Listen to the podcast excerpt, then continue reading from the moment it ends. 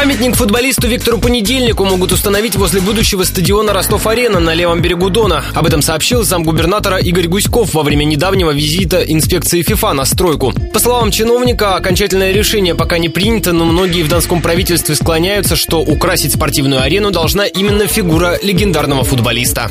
У каждого э, стадиона, который будет принимать чемпионат мира по футболу, будет э, установлена э, скульптурная композиция. На сегодняшний день э, мы обсуждаем, но по большому счету самая яркая звезда, самый титулованный наш футболист – это Виктор Понедельник. И, скорее всего, именно его скульптура э, будет рядом со стадионом Ростова-Арена.